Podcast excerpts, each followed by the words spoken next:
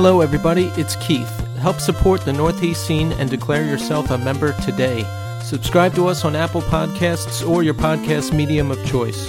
Rate us and leave a review. Every little bit helps. Subscribe to our YouTube channel. It has every podcast episode plus other exclusive content. Like and leave a comment.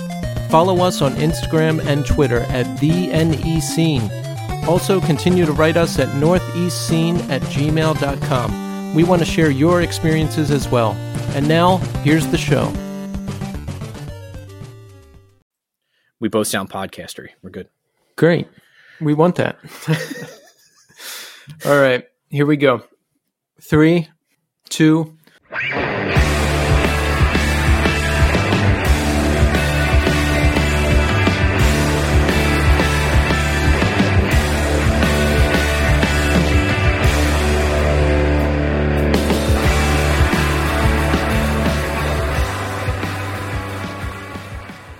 Hello, everybody, and welcome to the Northeast Scene Podcast. This is Keith, And Tommy. and we're back. And we're both having not a great week. This has kind of been like a uh it, it's just been ebb and flow, man. Stuff been really good. And then you just get nailed with something. It's kind of like just waves crashing on the beach where you think like, "Oh, I got my I have my bearings and I'm good to go." And then something else hits you and you're like, "Fucking ass." Like, god damn it, I thought I had my shit together and apparently I don't. Yes, and it's weird that it's happening to us at the same time, which is why we must be psychically connected. There's some there's some real bad stuff going down, which I talked to you about earlier. Yeah. Uh, sorry, folks, I'm not going to talk about it here yet. And then there's some real good stuff happening. Which Tommy, I'm sorry to break this news to you, considering your bad news, but I did get my promotion. It has gone through. I was actually saying this. I'd rather be excited for you about work than kind of like think about like, all right, I'm pissed at what's going on with work right now. Like, Yeah. or, Tommy, I- yeah. for some context, folks, Tommy is having a little trouble with his work. I don't want to go into too much detail, but you know, I'm not having trouble with my work, so I felt weird sharing the news. But- and I, I, I want to put it in I like just to give it context though. It's like it's not like trouble with work. It really is something like I felt like it was going in one direction, and it kind of pivoted real fast. And I was like, I didn't expect that. And they were like, okay, well that's what it is. And it's like, it's not like I'm losing my job or anything, but I really got like my kind of like I, I was set off in one direction. I was like, all right, this is where it's going, and now it's like, yeah, that's not happening anymore. Expectation versus reality. It would be like, you know, if my job came to me and said, You're going to get this promotion, it's on, you know, the board of directors' desk, it has to get approved. And then if they came back to me and said, Oh, that's actually not going to happen now, I'd be like, Oh, that's not good. But that didn't happen. I have the job and it's going to go into effect in April. And here's the deal I got the offer and it, it wasn't what I had in my mind. And my mind instantly goes to, oh, I'm being taken advantage of. I should be getting this. So I'm like, whoa, hold on. Take a second here and think about this. Number one, it's a decent raise. It is. Yeah. Number two, we are in a COVID recession. So the fact that I'm even getting a promotion is a miracle, honestly. Three, I don't know how to do the job that they're promoting me to. I don't know how to do it. These guys have to show me how to do it. So I it would be stupid of me to play hardball and then send them back with like another offer. And I'm so happy that I took the 5 seconds to think about this and just sign the paper because this is this is the first step. You know? This is the first step. And I'm glad that they got it done for me. I'm happy to be working with this team. I'm happy to be moving into this new role. I'm ready. It's all good. Can you explain what it is, or is it like you don't want to talk about it? Here here's the comparison I'll give you. Think about architect and foreman. Architect designs the plans, gives them to the foreman, and the foreman builds it, right? Yeah. Right now I'm a foreman. I'm becoming the architect. Dig it. All right, really good analogy too. I like it. Yeah. I've been trying to think of an easy way to explain my job, and that's the best one I can come up with. Yeah. So no more no more implementing, more big picture. Yes. I like it. I like it. That's really cool, dude. I'm so I'm I'll be honest with you. Like I was so proud like as much as I was I'm proud of you for this and I'm so excited for you. I was just I, I I'm not as excited as I was as when you passed your test. like Oh, that for man. me was that was it like I actually I, I almost ran up the steps to tell Kelly. Instead what I did is I just, I just grabbed my phone and texted her. And I'm like, Keith passed his test. I'm still I still don't believe that. You know what I do? I log into the the PMI website to look at the certificate and then I start looking at my test results and then I see that I scored like under where you're supposed to score for most of the sections. So I must have just passed. And then I'm like, wait, maybe I didn't pass. And then I get so neurotic. I'm like, dude, you you passed. It's over. Get the fuck out of this website. I did that for after I passed my math test. I actually kept logging in to just see my score because it didn't Yes. like you said, it didn't feel real. yes. Um, and what I finally did was I I just took a screenshot of it, and I Yeah. kept it. On, I I still have it on my phone to this day in my saved photos. Yeah, that that high is worn off. I, I'm not logging into the website anymore, and I can't start getting credits to maintain the certification until the last year, which is two years from now. So I'm just going to relax. Besides, with this new role, they're tasking me to learn a bunch of learn about a bunch of new technology, which is right up my alley. So I'm shifting gears into that. And, and I forgot to mention right at the beginning of the show, folks, tonight, Nathan Gray from Boy Sets Fire classic, classic band. Uh, they set the template for, you know, bands like Thursday and a lot of those emotional hardcore bands. Really excited to talk to Nathan, and he's going to be joining us shortly. Also, they're they're good friends with uh, All Else Failed. They took them to Europe for goodness sake, right? yeah, I can't wait to ask about. Do you remember those crowds? Like, what the I- fuck? I remember seeing a couple pictures from like Pat, and I was just like, "Holy fuck!" Like I, I that kind of floored me. Was like, that's that's not what I expected that to be. Like, and I, I really didn't have an expectation, but when I saw it, I was just like, that is a sea of people. To give it some type of like uh, perspective, like think large theaters, like large fe- theaters packed. Think Korn at uh, Woodstock 1999. but uh, no, I just wanted to jam that in again. Uh, it, it was a lot of people. And, Yeah. you know, I've been thinking a lot about what Tara Mayer from End of the Ocean said in the last episode. That, I, that was the part of the conversation that gripped me the most when she talked about the differences between touring in America versus touring in Europe. And God, it just seems like such a better deal in Europe. Look at those crowds that Boy Sets Fire and All Else Failed had.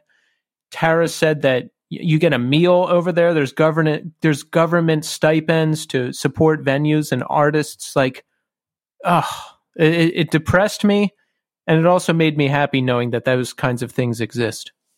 Yeah, I think that's one of those things that I am conflicted with this because in my head I'm like, "Oh, I'm so awesome. That's so awesome that exists." But the other hand, the government stinks at handling money.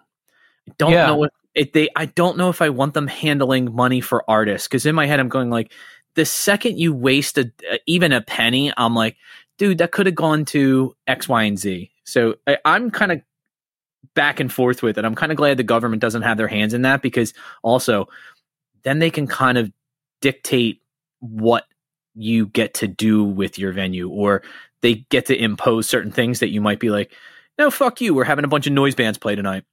like, you know what I mean? Like, yeah, it'll be I- like uh, Bank of America venue presents CIA, uh, the band. Yeah, yeah, some shit like that where you're just like, ah, you got to have like a bunch of stuff in there that's just not fun, and it's and there's like I- I- military recruiters there picking people out of the audience, and it's just hey, hey, you look like you you look like you can hold an M16. you ever want to travel the world? like, oh, oh, you know what? My my philosophy used to be tax the shit out of the rich, or at least tax the rich, and then that money will be used to fund things that we need in this country. But that wouldn't happen. Our government is atrocious with handling money, so I see why all these rich guys want to funnel the money offshore and hide it because our government's pretty hopeless. I saw this one time where people were like, uh, I forget who this was, but it was a, an economist talking about proposing a really heavy tax on like you know the 1% and he was like yeah we've tried this before. We did it in the 1930s and what people don't really understand is that people aren't like wooden pieces on a chessboard. It's not like i move this here and i move that there and then therefore the market reacts like this. There's literally millions upon millions of variables in play. And when you tax the rich specifically because they are rich they can afford the people that know the tax shelters, they know the tax law in and out, and they're able to move the money in ways that they don't get taxed for it.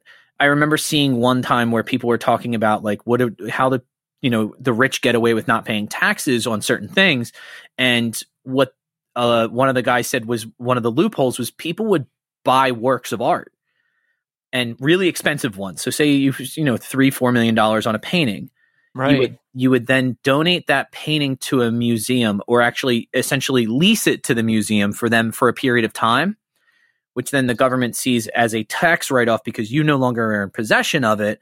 But eventually at the end of it, you get that $4 million piece back, which may or may not have, you know, increased in value.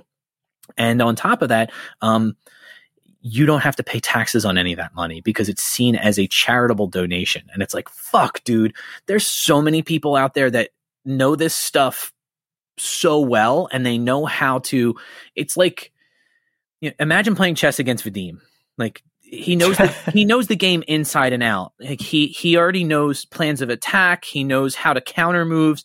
Um, he knows openings. He knows how to control the center of the board. He knows how to finish the game very quickly. Like it, you would have no chance. And I think that's what I see a lot of times where they're like tax the rich, and it's like yeah, but then the rich finds a way out of it. Like that's why they're yeah. rich. There's always a way around it. And I meant to ask Vadim if he watched Queen's Gambit and if he liked it. Vadim, I know you listen to the podcast, so hit the group text and let us know if you liked it.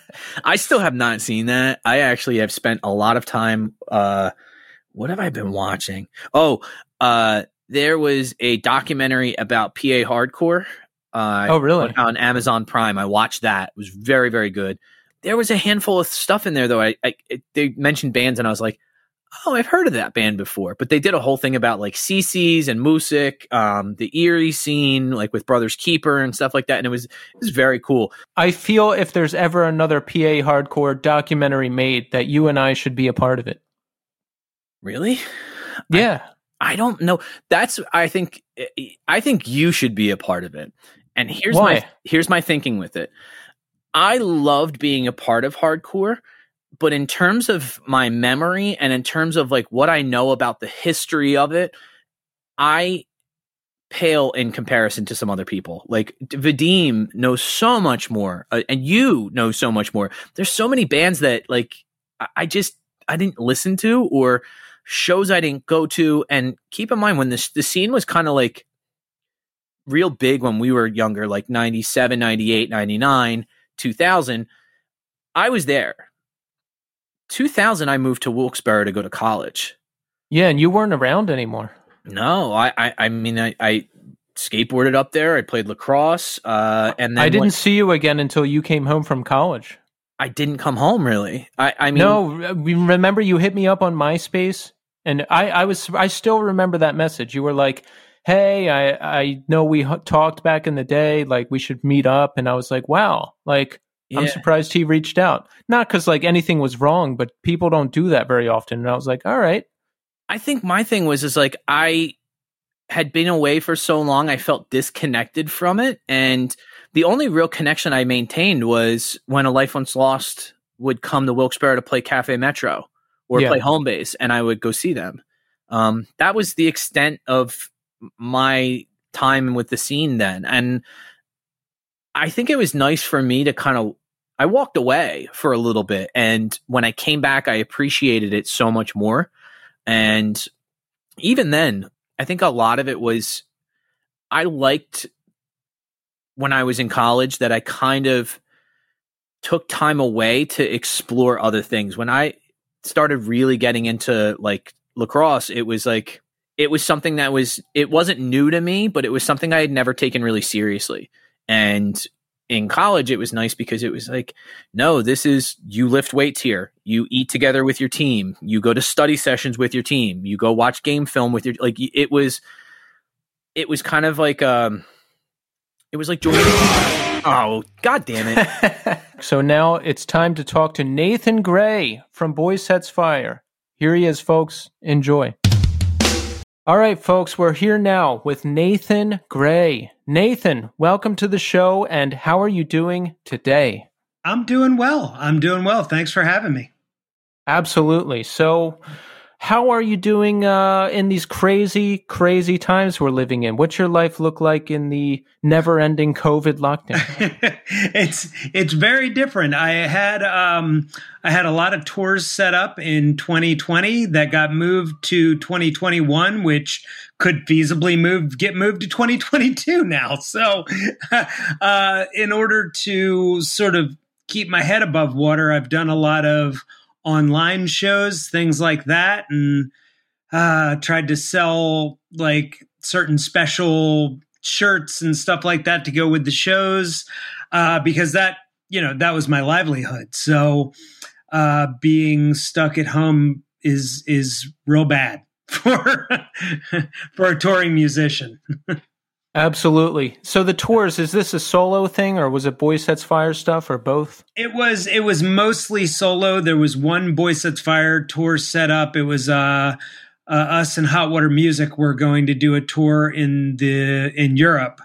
Oh wow. And um but I think that got pushed to 2022 already. And then all of the shows that I'm doing solo which I had set up in the states and in Europe have at least been pushed to later this year. Folks are saying fall now. Like Madison Square Garden has scheduled some shows for fall. So yeah. I at this point I don't believe anything. I'm like I, when, exactly. yeah. I'm like when when I see video from the show and people in the venue, I'll believe it. Right. Uh, they say keep hope alive and I call complete bullshit on that. I feel like I feel like it's better to just not expect anything and then if it happens be pleasantly surprised. Exactly. Yeah. So, where do you live now? In Elkton, Maryland. Oh, okay. Yep. And so let's take it back a little bit. I want to understand some of your background. Where did you grow up? I grew up in Newark, Delaware for the most part. So I was born in what the East Coast is where, where are you guys at? Uh, we both grew up in Bucks County, Pennsylvania. Oh, okay. So you know the East Coast fairly well. Yeah. So okay. So um, you know, as you know, everything's sort of smashed up together around here. So, uh, Pennsylvania, Delaware, and Elk, and sorry, and Maryland, certain areas of those like Landenberg, Pennsylvania, Newark, Delaware, and Elkton, Maryland, might as well be the same area. Yeah. You know, yeah. I was born in Wilmington, Delaware. Uh, lived until I was about eleven in Newark, Delaware and we then moved down to Florida, Pensacola, Florida, because my dad is a pastor and he had gotten a job as a pastor. No, I'm sorry. He was going to school in Florida and, and working in a church down there. So we moved down to Pensacola, Florida uh, until I was about 19. Wow. So was it like strict religious uh, type household growing up? It, to an extent.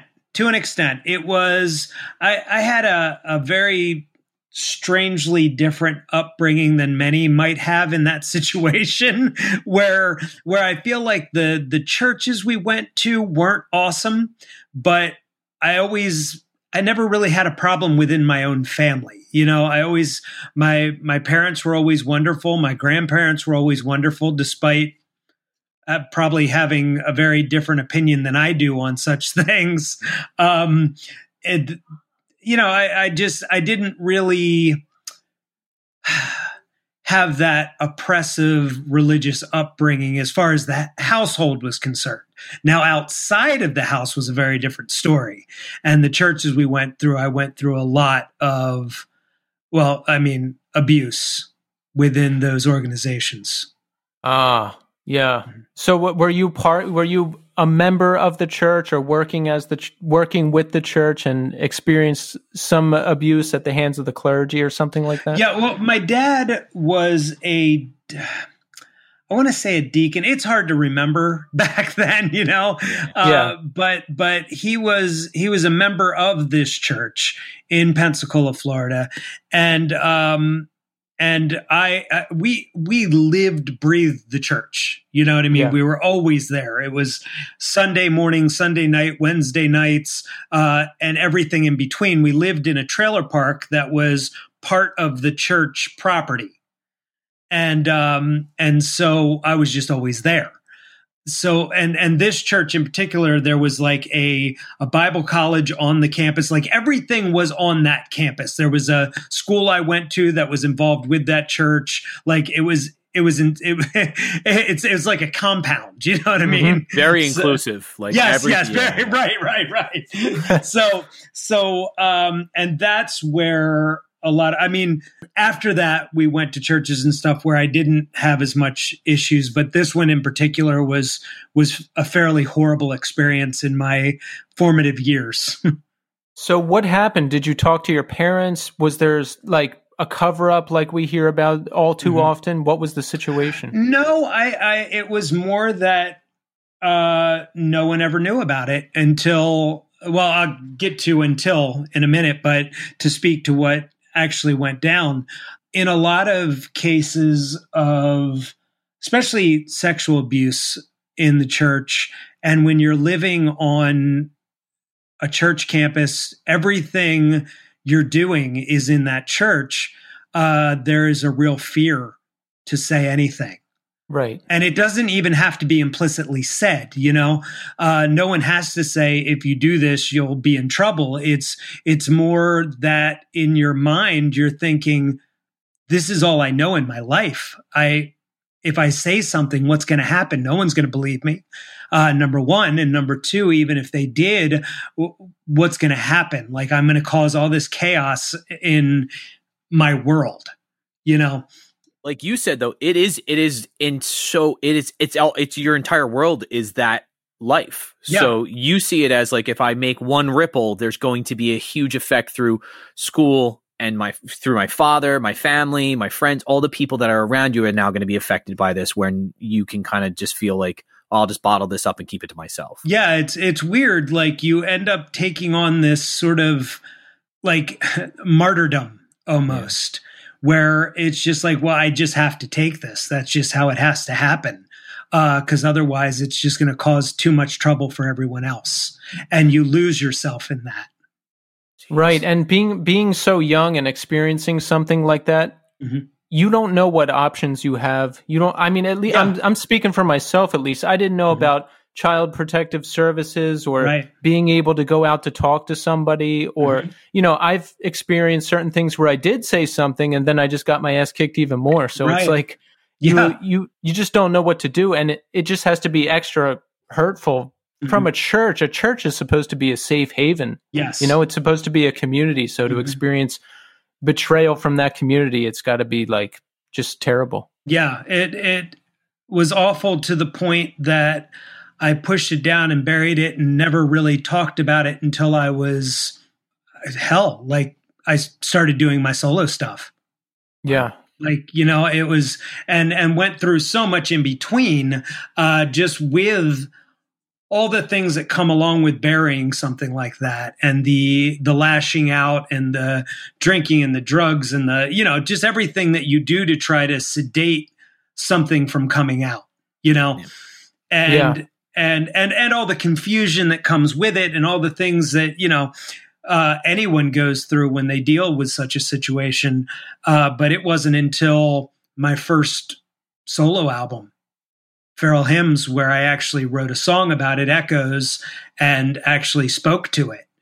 Uh, so it was only a few years ago and i'm i'm i'm well into my 40s right yeah. now. So Wow. Yeah, it's it's so difficult. I really hear what you're saying because I've been through some of that myself. Different traumas that I tried to bury with uh, drugs and alcohol and mm-hmm. you know whatever else I did for decades to to try to cover that stuff up and only now approaching my 40s very close mm-hmm. um, have I even begun to start to work on some of that stuff and it's painful You Yes. know, it, it, Mhm. it's it's very painful. It's it's painful, difficult work. Yes, it is. But good, good for you for doing it, though.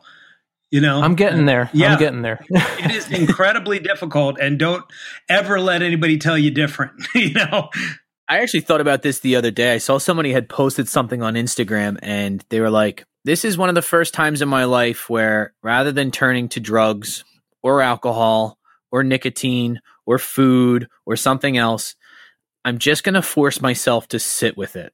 And I was like, Wow, that's Yeah. profound in that so often we try to run away from things or cover it with something else. And Yeah. what we end up doing is compounding the problem. So when we do deal with it, it's exponentially worse. yes, And it's like if you had just sat with it in that moment, there's times Mhm. where I've done stuff where I've looked at it and been like, and Keith and I have talked about this pretty publicly on on the show is that we've both struggled struggled with addiction. Uh, Mhm. Mine specifically was alcohol, but like I, I think my thing was that I used it as an escape from just the mon- like I would get bored with life yeah, and th- there was times where I sat down and just would go, well, I have nothing else to do. I might as well drink. And it's like yeah. yeah, it's so Yeah. like now I'm like I think of all the things I could have been doing during that time and it, if I had just sat with it, if I had just spent time with what was bothering me at the moment, Mhm. it would have made so much more of a difference. yeah, without a doubt. But but at the at the same time, uh, I guess you can look back at that as a lesson. But in the same way, you can't beat yourself up about it. You know what I mean? There's you're you're not ready until you're ready. And I think that that's something that gets missed as well a lot of times. I know dealing with my uh, one of my sons who dealt with addiction, with heroin addiction, uh, he wasn't ready until he was ready, and it was so frustrating. And it Yes. was in that way where you're just like almost shaking him, and like, y- y- and you're doing everything wrong to help him because you're too frustrated and angry. And why won't you just change? And I'm sure he's asking himself that now. Why didn't I change earlier? It's just like we all do. We all sit and go, ah, if I just would have thought the way I think now, I would have changed then. But that wasn't a possibility. And and we have to remember that about human beings is that we are never ready until we're ready. It's just the facts. That's the difficult part is you can't give somebody that willingness. And boy, I wish I could sometimes. So, Mhm. you know, I work I work on myself to keep myself clean and sober. I work with other people. So my I know, I know that people aren't ready until they're ready. So my method is like I'll give people my number and I'll be like, "Yo, uh, if you want some help, call me when you're ready." You know? right. Because Right. how I'm not going to convince no one was no one was going to convince me before I was ready. oh yeah. And I'm not I'm not going to convince them. Yeah, no, absolutely not. And unfortunately, that ends in some very tragic events sometimes where people don't get to the point where they're ready. Um, but it's it's it it sucks to say that um, it is what it is, but it really is at times where you can't force someone to get help. Yeah, I've been in that situation. A close friend of mine, I talked to him on a Wednesday. I'm like, "Let's let's go to this thing. I Mhm. think it'll help." And he's like, "Uh, I'm not feeling good today. I'll hit you up Friday." Mhm. And then the next day he's dead. Mm. You know? Yeah. Uh, that's all too common a scenario. Absolutely, yes. Yeah. So you moved back to the Northeast when you were 19, did you say? Yeah, I was 19 and we moved.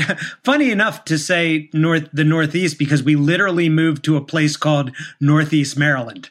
Ah, nice tie-in. yeah, yeah, yeah. so we moved. Uh, my my dad had gotten a job pastoring at a church in Northeast Maryland, and so we moved back. And um, I spent, I guess it was my senior year yeah, senior year because I, I, failed fourth grade, so I was a little behind on everything. So um, it was, yeah, I graduated in '91. I want to say. Goodness, mm-hmm. yeah, it's it's difficult to keep track at times, but uh, but yeah, Northeast Maryland is where we were up until I decided that I wanted to move move back down to Pensacola, Florida, because I had made friends there, all of that. Um, so 19 we we were in northeast maryland. I moved out of the house after i graduated high school went back down to florida for nearly a year and that ended in just being homeless and awful. Like it, it, wasn't a great time. Uh, right. to the point where i remember we had i i was just relaying this fr- this story to a friend where we had gone to new orleans because you could drink younger than 21 in New Orleans and oh, it was yeah. only three hours away. So yeah. a friend who had a car drove us to New Orleans and I stayed there uh, for several days and I do not remember how I got back. Um, wow. I, I, I remember I met up with some, I met some people, some punk kids, and we just went crazy for several days. And the next like I go off the map in my head, off the grid in my head, and then all of a sudden it comes back and I am at a friend's house in Pensacola, Florida, calling my dad for a bus ticket. Jesus. Holy shit. Yeah. And I I have no idea what happened. Now that sounds like you had a good time. Yeah, I, I, have to assume I did. No clue. you know, I always wanted to visit New Orleans. Mm-hmm. I, I don't drink anymore, and I don't do drugs anymore, and I haven't for, it's for multiple. pointless to go. Yeah, exactly. That's what I was going to say. I don't want. I don't want to go now. Let's just yeah, say yeah. that. Yeah. there is a lot of good music, but I mean, you got to go bar hopping to hear the music. You know, so forget it. Forget it. Yeah. So how so you end up back in Maryland. How mm-hmm. how do we uh how does Boysetsfire come together? Like how did you kind of uh get involved with the scene back up in Maryland? Right. So funny enough, uh I get back to Northeast Maryland and I recover for a little bit and um I started going into Newark, Delaware because that's where all the punks hung out and yeah. so and that's where I wanted to be. I wanted to hang out with the punks. So I there was this uh, Roy Rogers on Main Street in Newark, Delaware, and uh, I think I was actually dating this girl at the time, and she knew people in the scene, and so I just started hanging out. You know, and meeting mm-hmm. new people and all that kind of stuff. And it wasn't long after that that I started looking into starting bands and um, I did a few bands. Uh, it, funny enough, so I had gone to high school before I moved back to Florida and then back again with uh, Chad from Boysetsfire, uh, and that's where we met. Was was in high school, and then um, then I Josh and I have known each other since uh, since we were born. Um, so our our parents were friends before we were even born. So funny enough, those were the people I started looking to for bands. You know what I mean? Playing in bands. And uh, Chad and I started a band called Jones Chapel. I had started another band with Josh um, called Attic. And then I had started another band called Nine with some other friends. And they all sort of, they weren't really at the same time, but they were on and off around each other. And I think Jones Chapel was probably the last band I was in with Chad. But once again, it all gets so confused uh, through the years. Um, it was so I, I wrote a, two books, and it was so hard getting this information together in my head. uh, I had to ask my parents and friends, like, what the hell was going on at this time? But um, so the, what what had happened though was that I could never get Josh and Chad together in a band, and I kept trying to get the three of us together in a band. All of a sudden, so we all sort of lose touch a little bit, um, and Josh and Chad marry sisters, so they start hanging out more. Then, so that's when I am then in that band 9 mm-hmm. uh, which in Newark, Delaware at the time, being in a political band was sort of unheard of. Like it was very like the scene was very apolitical. It was just very like uh, you were either talking about feelings or getting drunk. That was about it. yeah. Um, and um, and no one toured really. No one really got out of Newark. It was just a very there was a strong local scene, but nobody really went anywhere. So, and I am currently in a band called Nine, and like I said, very apolitical, all this stuff. So I I was not interested in that, and I was writing more political minded material, socially you know conscious material, and my band hated it. um, they just it was embarrassing to them. They wanted nothing to do with it really, um, and so it was at this same time as this is going on, apparently Josh and Chad were sitting around on the front porch talking about how they wanted to get a band together that was political, that toured, that like got out of Newark, that talked about something because they were so sick of the Newark scene. And fortunately, the first person that came to their mind for singing was me. And so they gave me a call, and I, I think it was Chad called me it was either Chad or Josh. I don't remember which one, but one of them called me and asked if I wanted to do it. And they almost didn't get it out of their mouth before I said, yes, please, let's do this.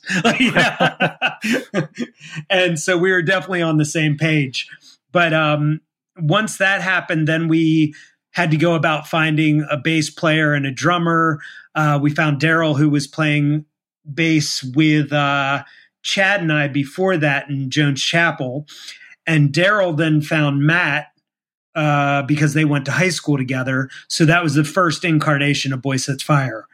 You mentioned wanting to start a politically and socially conscious band. Mm-hmm. And that was such, I think to a degree, it was such a rarity back then.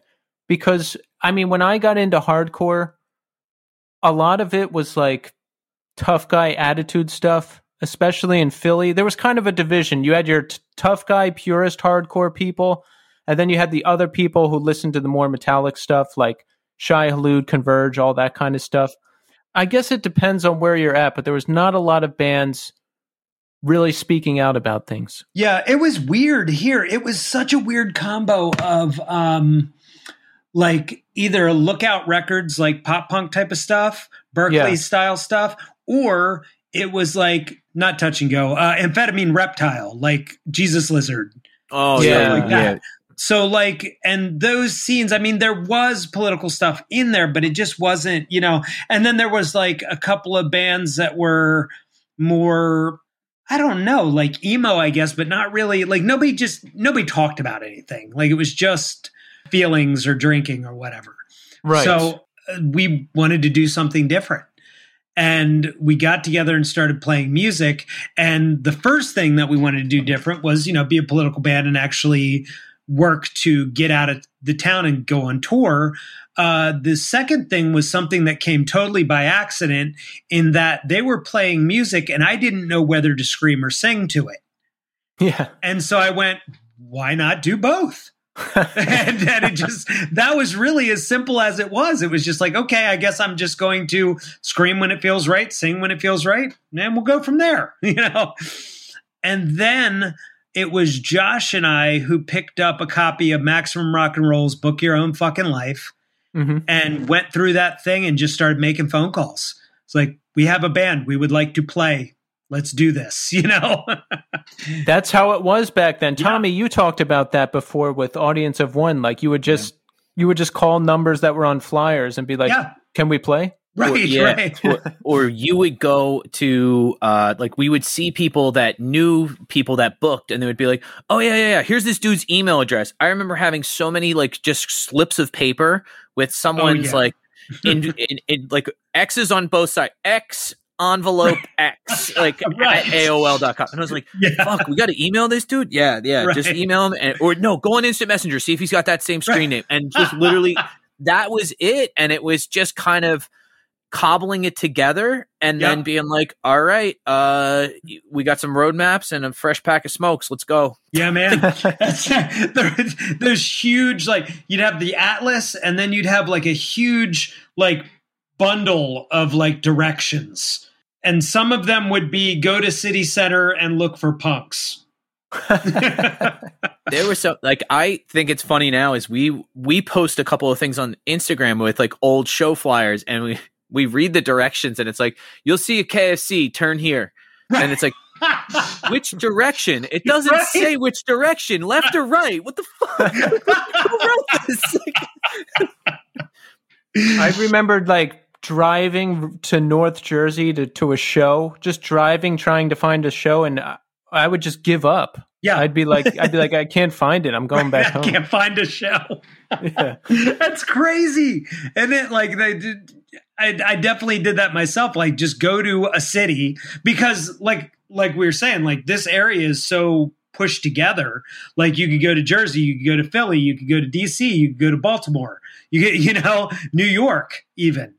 Yeah. And just sort of look for shows, look for flyers. And that was the best. You could just go to a, a, a main street and look on posts for flyers. yes. Like, oh, there's a show. Awesome. I'm going to go to that. It's in someone's basement. And that's just a normal thing that you would do. Randomly show up at some stranger's home in their basement. Like, I actually I remember one time uh there was a the venue in Philly called Fun Orama. Do you guys remember that one? Yep. It, it was not. it was somebody's basement, I Uh-huh. think in in West Philly. Okay. And somebody told me they were like, "Yo, um it, uh, our com- uh, our mutual friend Doug was like, "Yo, Creation Is Crucifixion's on tour. They're playing Funorama." I was like, "Where is it?" And oh, he's like, nice. "Here's the directions." And we got there, and I remember looking at the front door, being like, "This is somebody's house, dude." Like, Yeah. there, there's nobody out front. We were like early. I was like, I don't, I don't think this is the place. And then, sure enough, like ten minutes later, we saw somebody walking up, and Doug went, "That's the dude from Brutal Truth." And I was like, "Oh, okay, we're in the fucking right place." That's awesome. Basement shows were always a bummer to me back then because as a as a young hardcore kid, I always wanted a really big show with a lot of people where everyone was just clobbering the shit out of each other, uh-huh. Right. and that u- that usually could not happen in a small basement. Oh, you'd be surprised. You should have seen. You should have seen some of the uh, Jersey shows, like for the love of and uh, CR and bands like that. Like Oh, it was yeah. terrifying down there. Like what? Like number one, did you guys ever heard for the love of? Oh, and of he course. would Oh, hit yeah. that an, an, that anvil. And Yeah. shit. And like people just lose their damn minds, and you'd be in a basement and people grabbing pipes and asbestos is flying everywhere. It's like, ah, it's fucking nuts. My biggest reg- one of my biggest regrets in hardcore, I think it was the second show I ever went to. Uh, it was College of New Jersey. Everyone played Converge, Oh, yeah, Dill- yeah, yeah, yeah. Dillinger, Turmoil, For the Love of everyone. Yep. I did. I sat outside for For the Love of because I didn't know who any of the Ugh, bands were. yeah. So I just did what my friends did, or some of them, and it was apparently like the craziest show ever. Yeah, they were great. yeah. There's actually there's video of that Creation Is Crucifixion. If you go on YouTube and type Creation Is Crucifixion Philly, it's in somebody's basement. It's like it's that Funorama venue, right? Talking about like, oh, people weren't dancing. They got so mad because people were dancing. I Yeah. guess one of the guys that was in their band got hit and comes up on the microphone and I, I think it's on the video. He goes, Somebody just fucking punched me in the face. And somebody in the back goes, Welcome to Philadelphia. that is the most Philly thing I've ever heard in my life.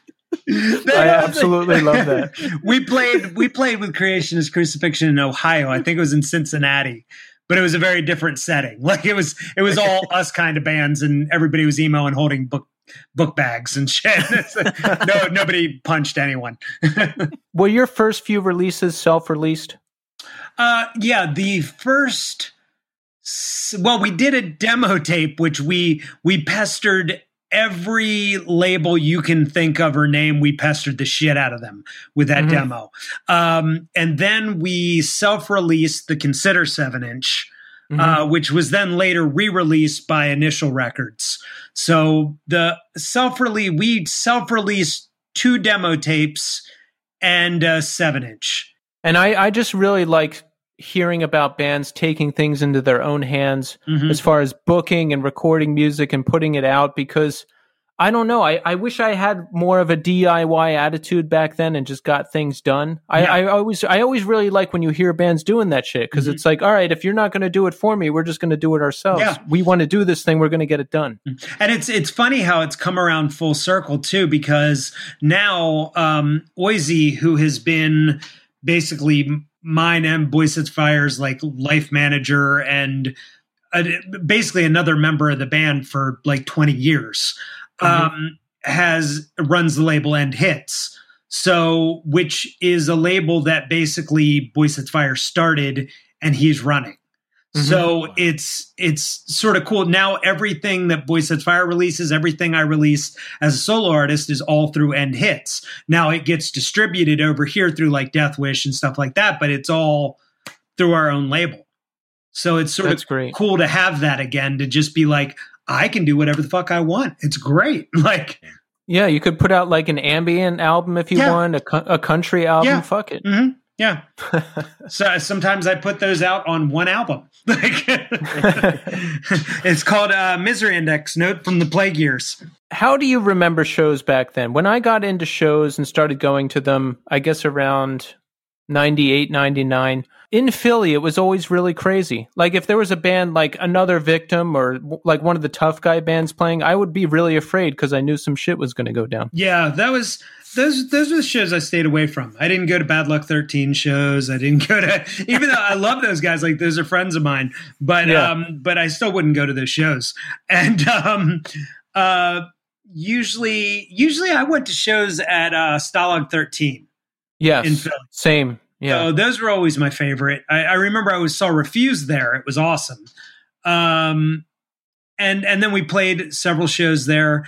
I'm trying to think of anywhere else. I know that I went to other shows that were in like weird squats in the middle of Philly somewhere. yeah.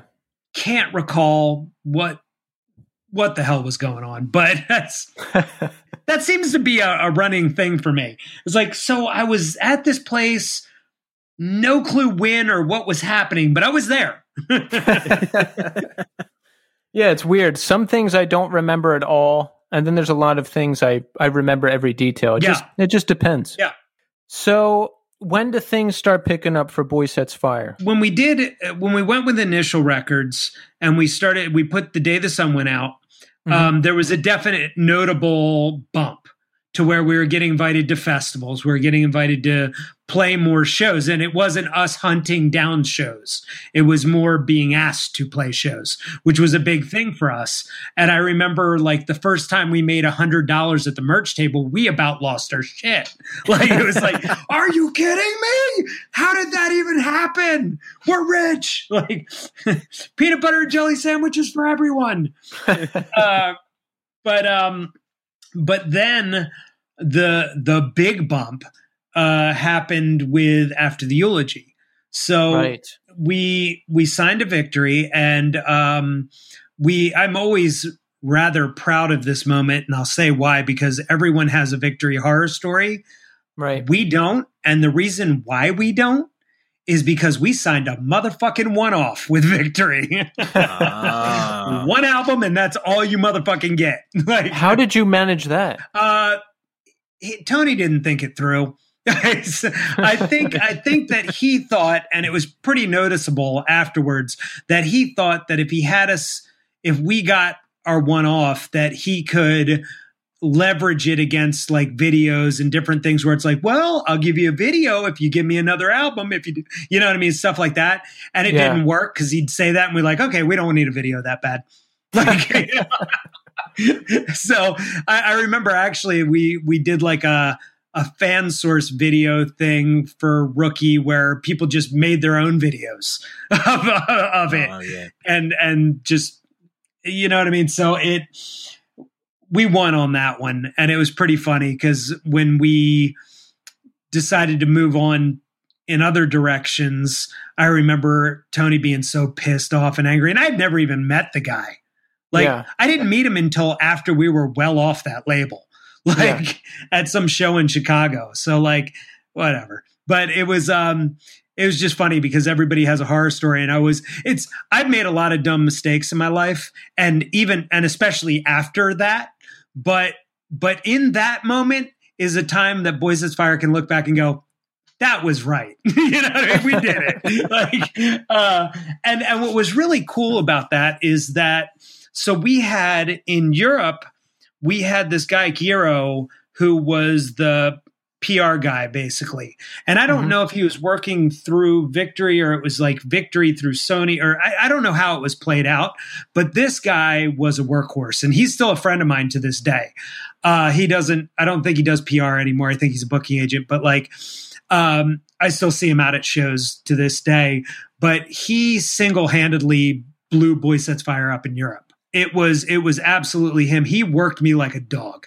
He was, it was it was interviews from like eight in the morning until eight at night. Wow. Every day. And um and it was it was intense, but it was great. It paid off.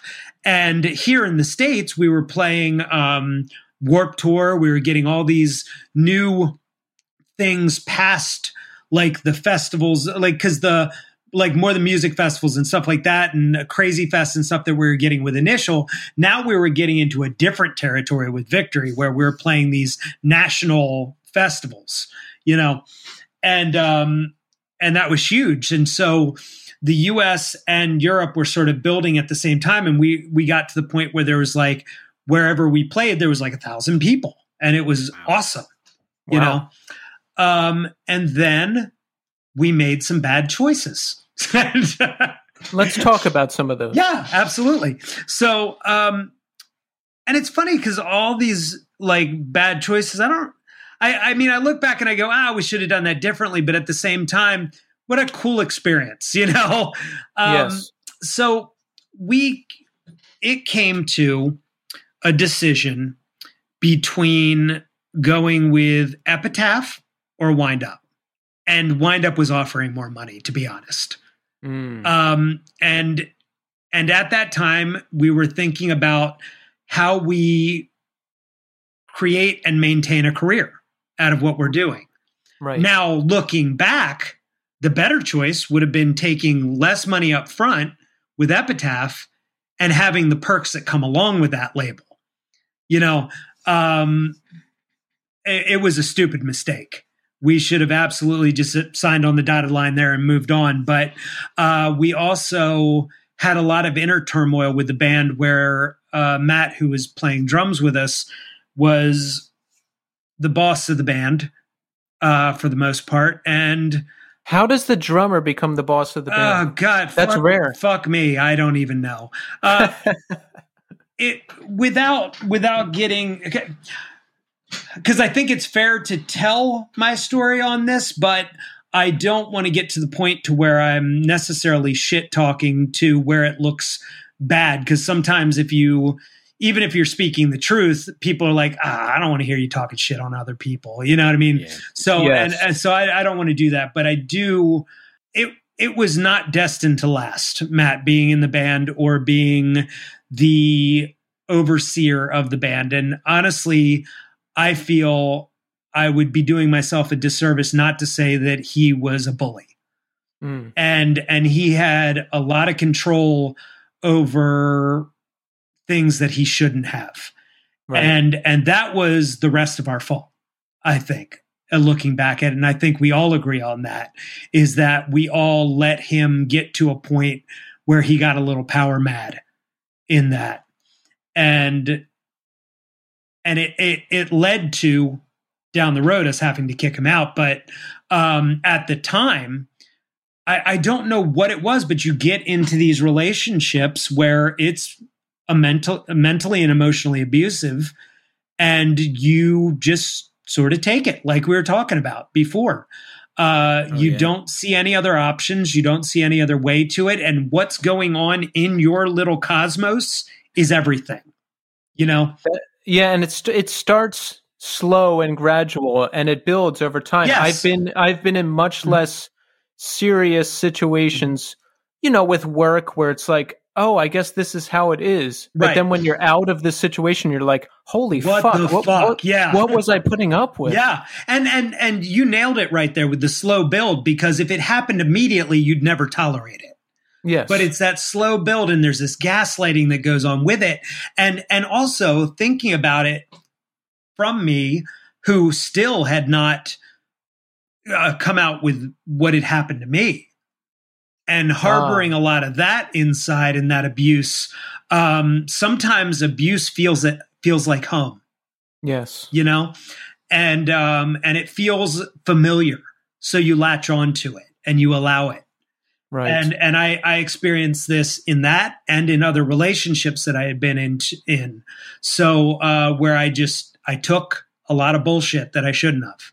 But with that said, uh he pushed us in that direction. And and we went that way, and it was a terrible mistake because we didn't belong there. Mm-hmm. Um, now, now I have to say, um, and I'll, I'll explain why. I don't hold Wind Up accountable for any of it. Uh, we made the decision. And a lot of times it's very easy for bands to go, oh, this major label, they did this to me. No, they didn't. No, they didn't. you read the contract, you know, you know, or you didn't read the contract and that was dumb as well. But um, I can't say a lot of bad things about them because even though they did not have the same vision we did, and they really wanted to push us in some really corny directions. Mm-hmm. Um, at the end of the day, after doing, after them spending a, over a million dollars on us to put out Tomorrow Come Today, mm-hmm. and that not hitting like it was supposed to, once we started going into writing for uh, the Misery Index notes from the Plague Years, they weren't hearing the hit they weren't hearing a single. They weren't hearing a, you know, and it, it caused a lot of tension between us and the label because they wanted us to get writers. They wanted us to do all this corny rock star shit that we were not comfortable with.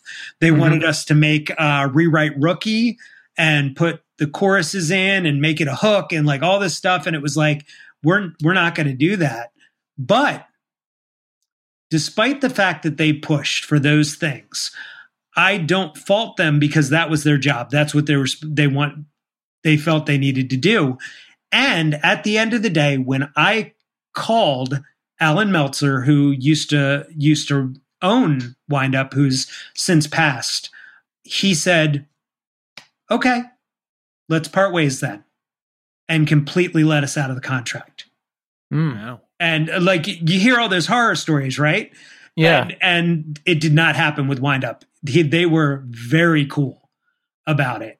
And they realized that it's like, look, they can't work with us. We can it's two different worlds trying to work together and it's never going to happen. Right. Um so at the end of the day, they they realized that and they were very kind in in just letting us go. Th- that's good. And you know, I think about this a lot and with with hardcore bands and post-hardcore bands and all the weirder, heavier alternative stuff. I just don't think it's meant for a mainstream audience. And here's my thoughts. You guys let me know what you think. I think to to be mainstream and to really succeed on a on a major label and be in that world, I think you have to play the game. Like yeah. I think you have to mm-hmm. work with songwriters and because yes. like the same ten guys write all the hit yeah. songs. And Josh like, Freese plays drums on all of them. Yeah, you yeah. have to plug into that world if you want to be a part of that world. Yeah, and that is absolutely true. It's it, it's um, people don't understand that when when they hear bands and they're like, "Well, I could do that." No, you fucking can't. Right. Unless you're willing to give up a lot of this artistic, you know, uh, it's it's it's funny. Um, people don't realize at all yeah uh, when when they get into that world what it's like. It is very structured. It is very like it, it does not allow for a lot of creativity. It's a it's like an office job, but for music. Right, like yeah, you play the yeah. game, you mm-hmm. you make yourself sound like Maroon Five, yeah. and and you you do what they tell you. like that's how it works. And if you want that, God bless, run with it. You yes. know what I mean? No no worries. I, I don't fault anybody for wanting that, but know what you want.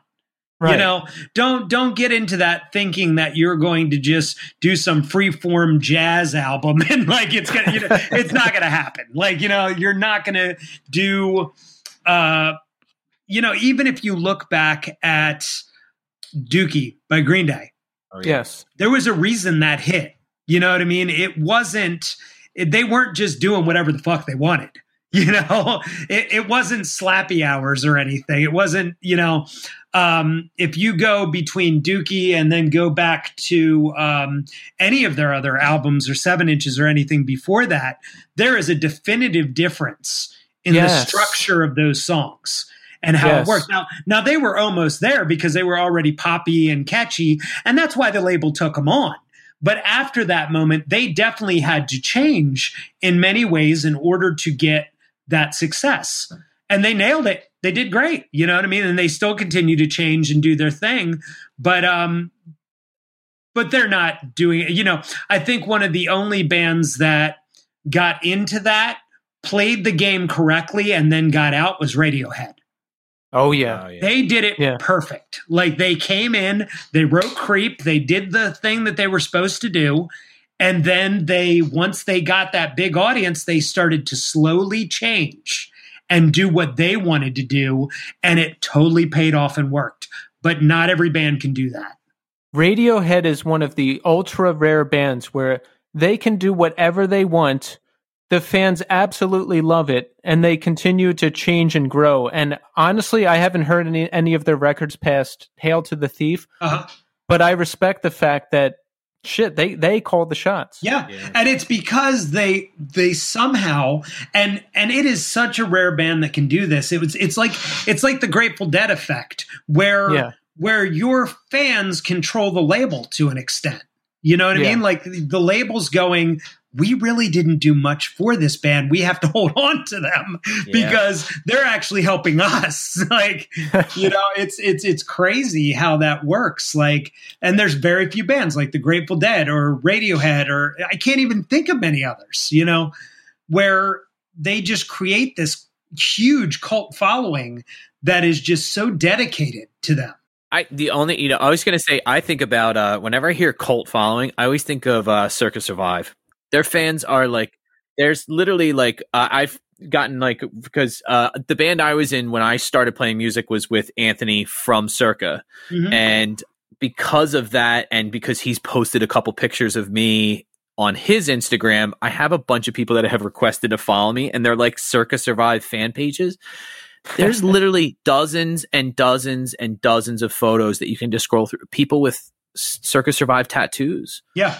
Yeah. Like they they are they they think of it as they think of it as their fam like this is a Yeah. family thing. This is Mhm. something that it's it's something we're a part of. Yeah. And it's it's really cool because Mhm. now they kind of have that freedom to be like, fuck you, we're gonna do whatever we want. Yeah, yeah. And that's great. I absolutely love that. Not only that, but if you think of it on a, uh human empowerment level, where you have people who lock into this family that are fans of this band, and and I've seen it before. I've seen it even on a smaller note with like my fans and stuff like that. But like with Circa Survive, and and uh, oh, what is that one kid's name? It's British kid. That uh, oh goodness, Yungblud. So I don't know him. you know, look him up. Awesome, awesome. So his fans, though, same thing.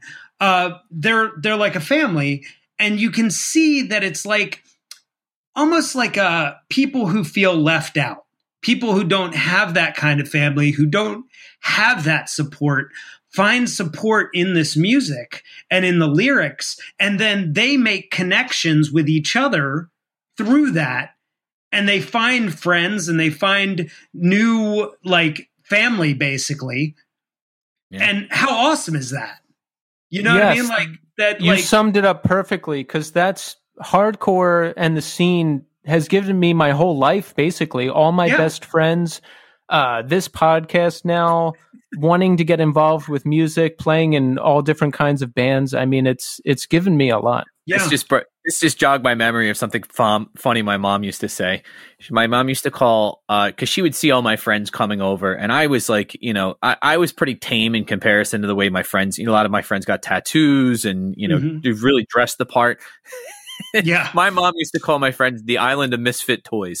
that's She's like, awesome you know, you you and your friends, those island of misfit toys kids that just like you guys always seem to be somewhat dysfunctional. that's awesome like, oh we are fairly Yeah. accurate. absolutely absolutely proudly dysfunctional so uh, when does Boysetsfire decide to go on hiatus how does it all come to an end so it let's see it funny enough it came to an end and a beginning almost at the same time which was sort of awesome like it um so i think we had gotten uh, so uh, it was we finally decided on doing notes from the plague years with equal vision Mhm. and uh, so they put it out and um, it was it was actually in the U.S. through Equal Vision and in Europe through Burning Heart Records.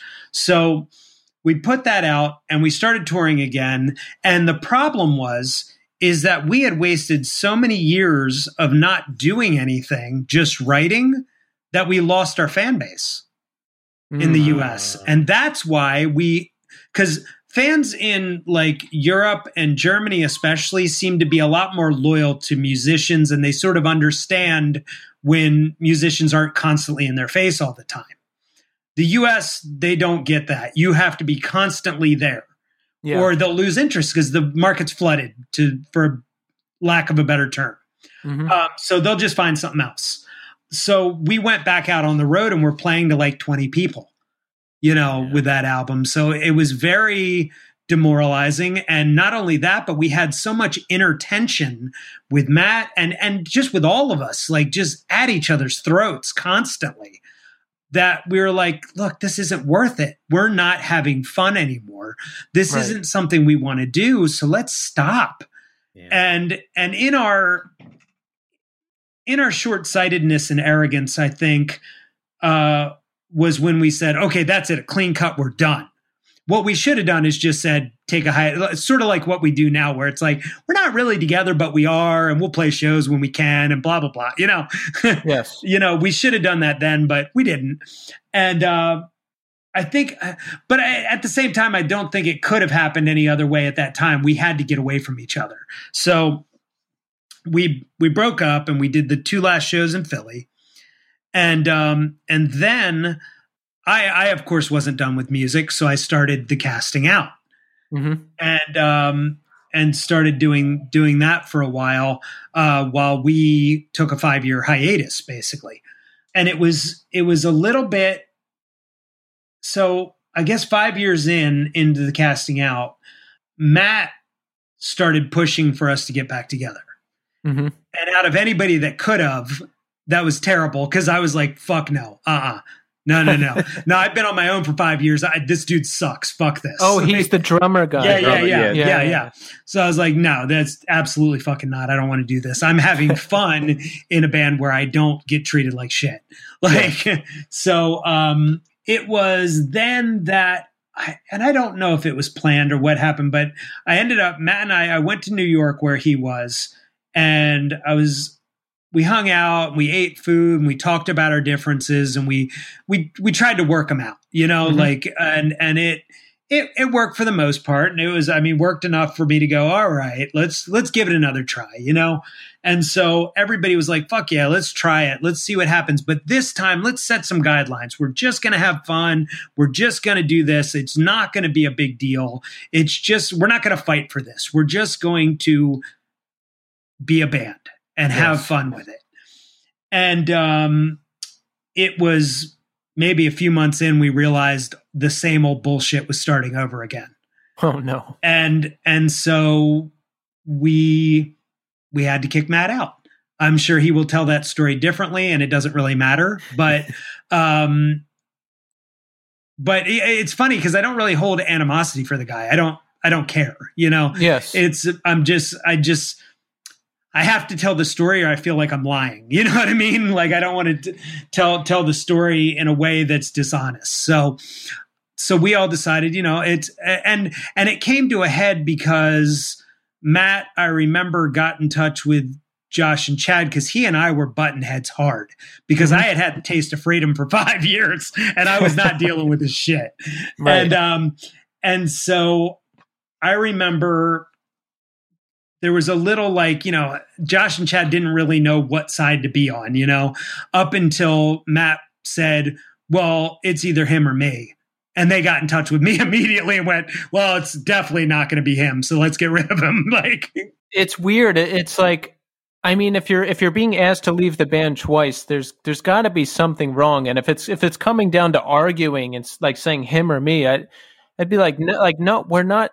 No, Yeah, we're yeah. not doing this. that we're gonna. definitely sealed the deal i think for josh and chad when if Yeah. if anybody goes him or me well okay you made us made a choice then you know and, and a pretty easy one at that so so he we kicked him out and um it was soon after that that we started getting together um while a nation sleeps And funny enough, that album was a total, it came out for a reason. Mm-hmm. And it was a complete reclamation, a reclaiming of who we were when we started. Uh, While a Nation Sleeps was a motto that we had before we played Note One. Mm. Uh, we used to put out stickers Boy Sets Fire while a nation sleeps. And they were these weird stickers that look like conspiracy theory stickers and stuff, sort of like the weird symbol that's on while a nation sleeps. It was like a very mysterious thing, and nobody knew what the fuck it was. So people were just seeing stickers with Boy Sets Fire while a nation sleeps, or while a nation sleeps, Boy Sets Fire and and people were like what is this? So then once we came out as a band they were like oh this was a band okay. And so so we decided to do that and then to also take songs that were pushed out by matt. Um so and that happened a lot to where it was like everybody liked a song but him so it didn't get played. Okay. And so uh, all those songs are basically those songs and so the whole thing in general was a was a rebirth. So and a, and a new beginning for us to where we got uh, jared who used to play drums for hope conspiracy and we had toured together and we got in touch with him he's like hell yeah i'd love to play with you guys. And he's been great. Uh, yeah. one of my favorite drummers in the world. Um, so and and the sweetest human in the world too. Love him. Does Jared ever like ask for something and then you get triggered because he's the drummer? it's funny because that's that is sort of how it started because we were all like this. It was like first day we're all staring at him. You know what I mean? Like, just like, but but the great thing about Jared is that he is such a sweet person and he's so talented and and and he's very humble and he's i mean he knows he's talented but he's humble. And he's he's such a kind person that it very quickly let us put our guard down on it. You know what i mean? Where we were like don't try it drummer boy. You know what i mean? And then after a while i was like all right i love having jared around. And we we have really cherished him in this band since. It's been wonderful to have him that's great. And I think coming from a previously tense situation, mm-hmm. everyone was probably committed to just making it work yeah. as drama free as possible. Yeah. And we had had so many dramas. Like, I mean, so Robert, who plays bass with us now, used to play in a different band. He's German and he played in a different band that toured with us on like our first tour in Europe. Mm-hmm. And and he was just always the guy that we always wanted to bring on tour with us. He would guitar tech for us and stuff. And we went through a few bass players, but uh, Rob Avery, who was playing before him, quit on a tour. And it was funny because when Rob quit, I remember all of us going, yes, we get to have Robert now. and so so it's sort of cool the the journey that and and the same thing for Chris Rakes. So it's such a confusing story because we have two bass players who like Robert plays in Europe, Chris plays in the US, and and and it's it's one of those things that can work because we're not a real band necessarily. You know what I mean? We we just do what we want whenever we want, and so we can have as many bass players as we want. Fuck you guys, you know. so it's it's great having a group of people where everyone is just sweet and loving and caring and we're all brothers and it's wonderful you know? Uh, and there's no bullshit anymore. It's just fun and we play when we can we don't when we can't. And and that's what led then it, it's funny because if i think of how the casting out got started and how my solo stuff got started it's sort of the same but very different in that the casting out got started out of anger almost, you know, out of what I was in. Whereas my solo stuff began when Boy Sets Fire were in a mode of hiatus, but in a good way. You know what I mean? Where we were just like, eh, we'll play at some point. Love you guys. Love you too. All right. You know, and, and I was like, you know what? Since we're not playing a lot, I'm to start doing my solo stuff because I've always wanted to do that. That was actually what the casting out was supposed to be. And and I I chickened out and got, you know, and decided to turn it into a band. But um so going from uh While a Nation Sleeps and then for a little bit I did the Nathan Gray collective with my friend Dan and then uh, into the last Boy Set Fire album, the self-titled album, uh, and Feral Hymns, my first solo album, there was so much redemption in that area. Yeah. And and that taking back of everything to where that's what led to Feral Hymns and me talking, you know, Echoes being the first song that I wrote for that album, which the story goes back to the abuse that I'd faced in the church. Now, crazy enough, I was in this per- in this period where I was very fragile you know and and in a good way i think because i had gone through the casting out years were a mess. I was drunk constantly. I was pretty mean and just i, I just wasn't great you know what mm-hmm. i mean? Like and it and it, it it stemmed from a lot of that pushing all of that stuff down and keeping it all inside and just being just being angry and all the time just sad and angry all the time so getting into the the first solo album, it was more about it being time to let go. And I didn't necessarily want to, but I remember I was like, okay, I'm going to write a solo album. And I start writing this song, and I'm like, oh no. oh, fuck. I don't want to write about this, but it's coming out. It's just here it comes, you know? And I wrote it, and I remember sending it to Oisey and, and a couple of other friends and going, you know, am I ready? Should I do this? Is this something I should do? Because I don't feel like I should do this. I, maybe I should just hold it a little, a little longer, you know. And uh, and the response I got back was like, no, it's it's obviously Tom. This is a great song. These are great lyrics that put forth exactly what needs to be said. And and then I started thinking, it, uh, it, it was funny because that didn't necessarily change my mind like the thought of it being better for me didn't necessarily change my mind. But it was when I started thinking about how many shows I've played in my life. I've played thousands of shows mm-hmm. in 25 years. And holding this inside.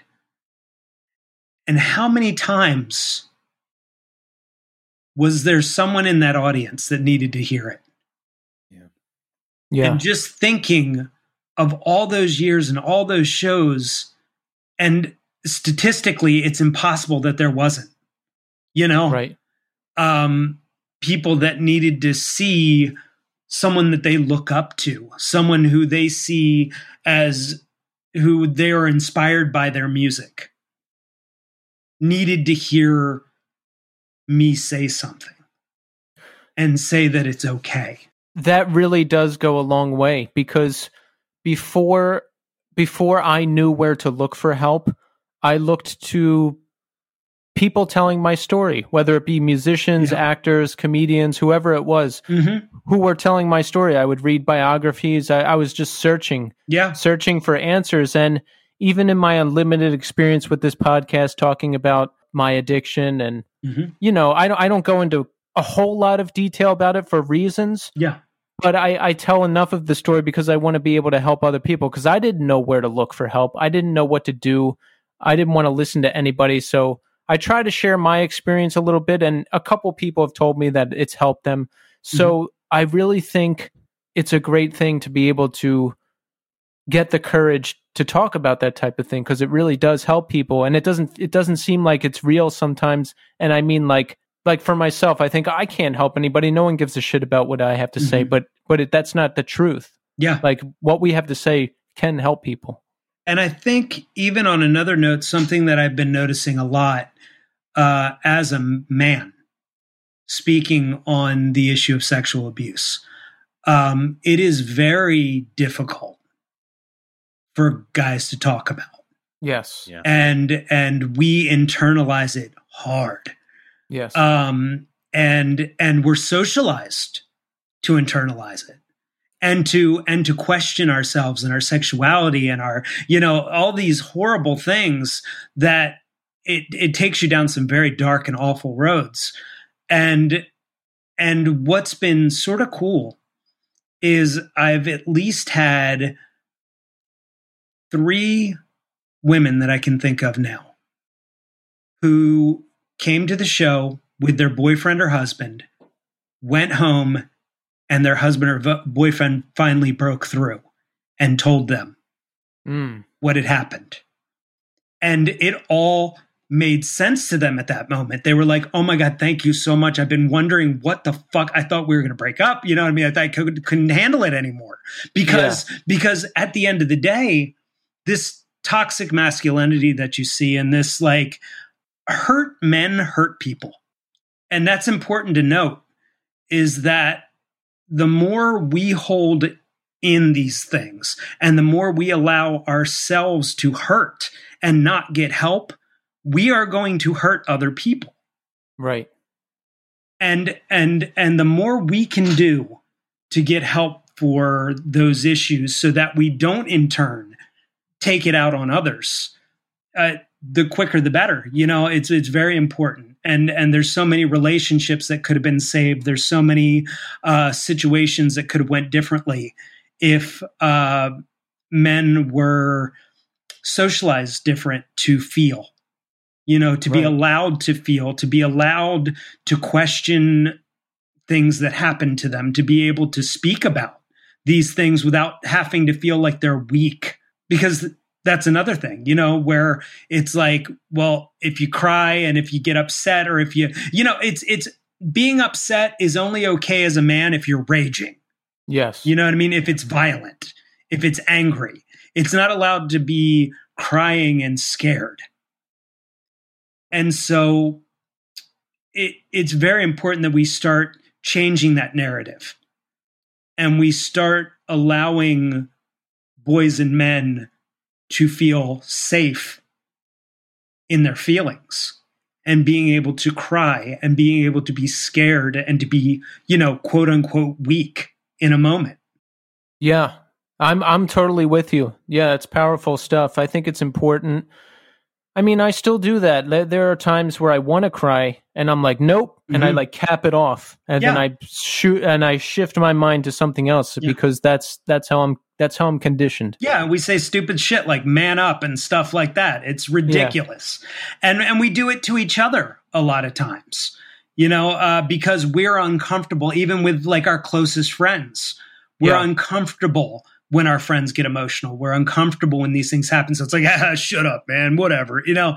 And Yeah. we try, and then and then we do that same thing to ourselves, where it's like, ah, yeah, you know, I'm just, you know, just being a little bitch, whatever, you know. Like, it's it's awful if if Yeah. we are to really stop and think about the words coming out of our mouths or those thoughts that we impose on ourselves and our other male friends. It's horrific Mhm. like why the hell do we have to act that way? And it and it all comes from how we're conditioned how we're socialized in this society and that has to stop. We're hurting ourselves and we're hurting others. Yeah, and I think I think an important part is knowing where like knowing who to talk to. Mhm. because you you know I I used to get fucked up and I would just pour out my life story to that's where the i love you man thing happens yeah yeah like yeah it'd be a guy I haven't seen forever or someone I just met and I'd talk about how I'm addicted to drugs and my Right. brother died and this and that and then I'd be like whoa okay you know yeah and yeah. sometimes people would be into it and sometimes not so Mhm. I'm like regular ass people aren't equipped to to hear about that kind of stuff, yes right you know, like every day or Mhm. randomly or whatever. So Yeah. I've said it before on the show and I'll say it again. You got to find your fucked up community yes and lean Yes. on them. yes you got to find you got to choose your family you know Yes. yeah I was going to say I I make it a point. Uh, so I I teach in a middle school, Mhm. and uh, so I have a Mhm. lot of kids that, especially the boys that think it's nothing is more paramount than proving how manly you are. yes right And I think one of the things that my school has done a, a phenomenal job of is is including the what we call SEL, social and emotional learning, Mhm. and teaching kids like the ability to be able to express emotions in a way that is healthy and productive, but also allows them to be like, yeah, this is what I'm feeling right now. And it's important that other people, if I'm feeling okay with it, it's important that I can share this with other people. Yeah. And I always do a big thing in the beginning of the year where, you know, I talk to the kids and like, I- say, you know, guys, there's no reason for you to listen to me.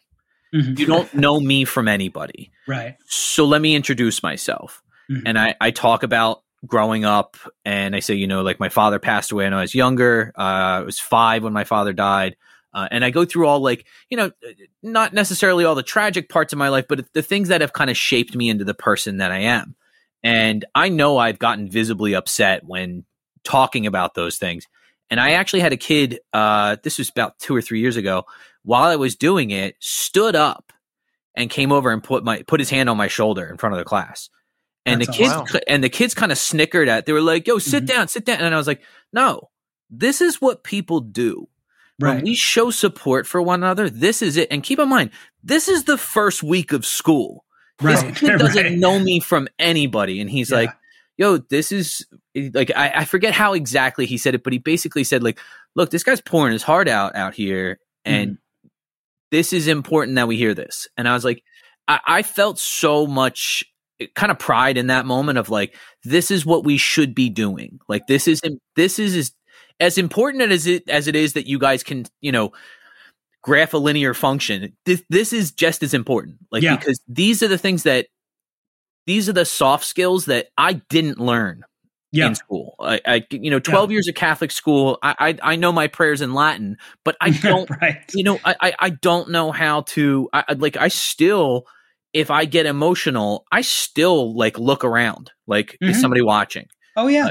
I i Yeah. forget what movie my wife and i were watching and i remember i got up and i turned out the lights because she was like what's the matter and i was like oh i just can't see the tv really well and this is like we were you know i think Yeah. we weren't even di- you know married at this point i think we were just dating and i Mhm. really it was the movie we were watching was um oh my goodness did you ever see that movie the man on the moon about Yes. uh, yeah. Yeah. Yeah. and, Mhm. and it was the the scene where he goes to Th- uh, I think it's Thailand, and he has Yeah. that with that psychic surgery where like oh yeah. Yeah. Yeah. Yeah. he has that Mhm. moment where he realized they're pulling out chicken gizzards, Yes. and he's like he just puts his head back and starts laughing. And I Uh-huh. had that moment of like I got choked up, and I was like, I don't, I don't want this girl to see me like this. And I was like, no, fuck that. Like this is important because if this is somebody I'm going to spend my life with, you better be okay with it. Yeah. Yeah.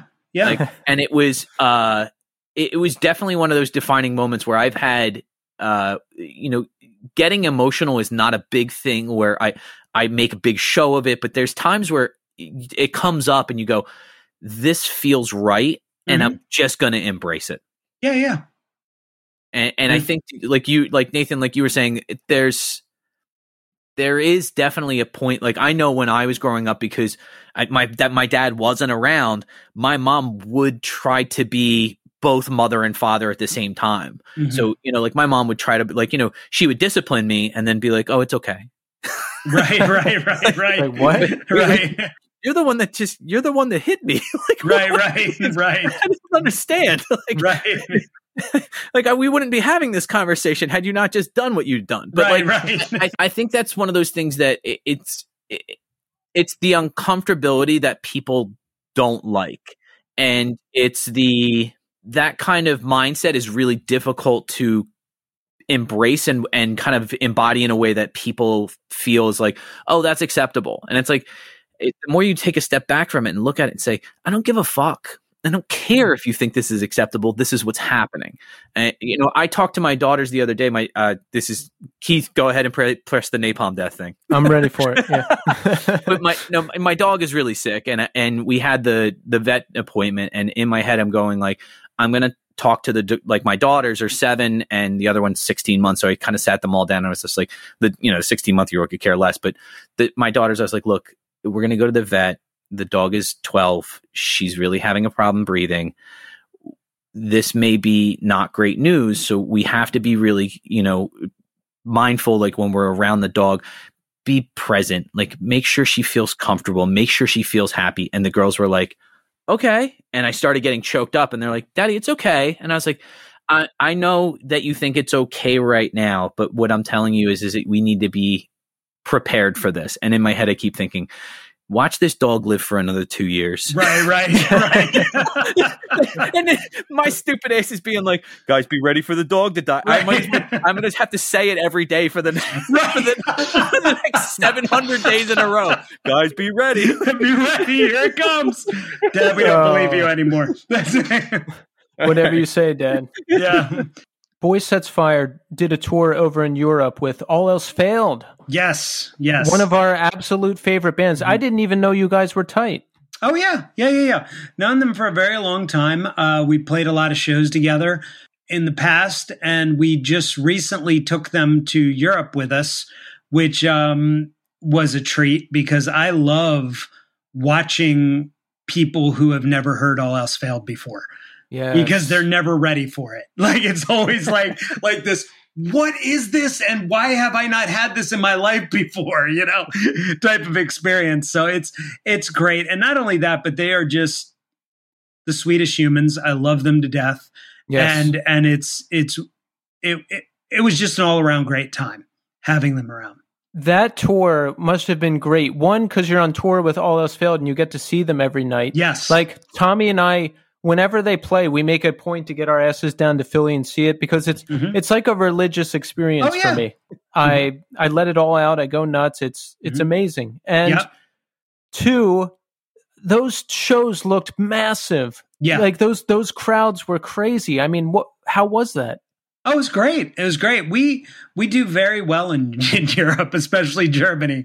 So um so it's it's a very different situation than playing here in the states where like maybe 100 people show up maybe 50 who knows you know yeah. um, but over there it's you know a thousand and up and um, it's I, I, mean it's it's hard it's hard to ex- express or explain because i love all shows mm-hmm. so it's just sort of different you know uh, whether you have like a massive crowd of people or you have 20 people all those people not only paid to see the show but they're also investing their time which is is what i i guess i came to the realization of many years ago and i'm glad i did because it's the most important thing anyone in a band can ever realize yeah. so yes People do pay money to see the show.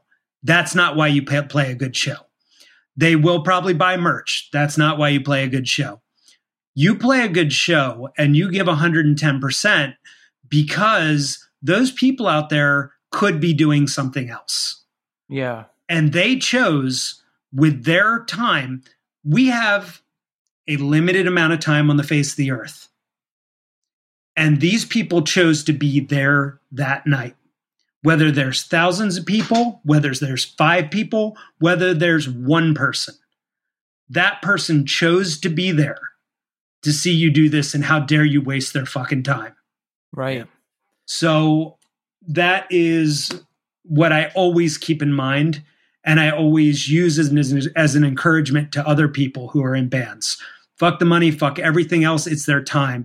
Your time is the most precious thing you you own and when someone wastes it, there's no bigger insult. That is a great way to put it. And I'm with you on that. I value time above all else. Mm-hmm.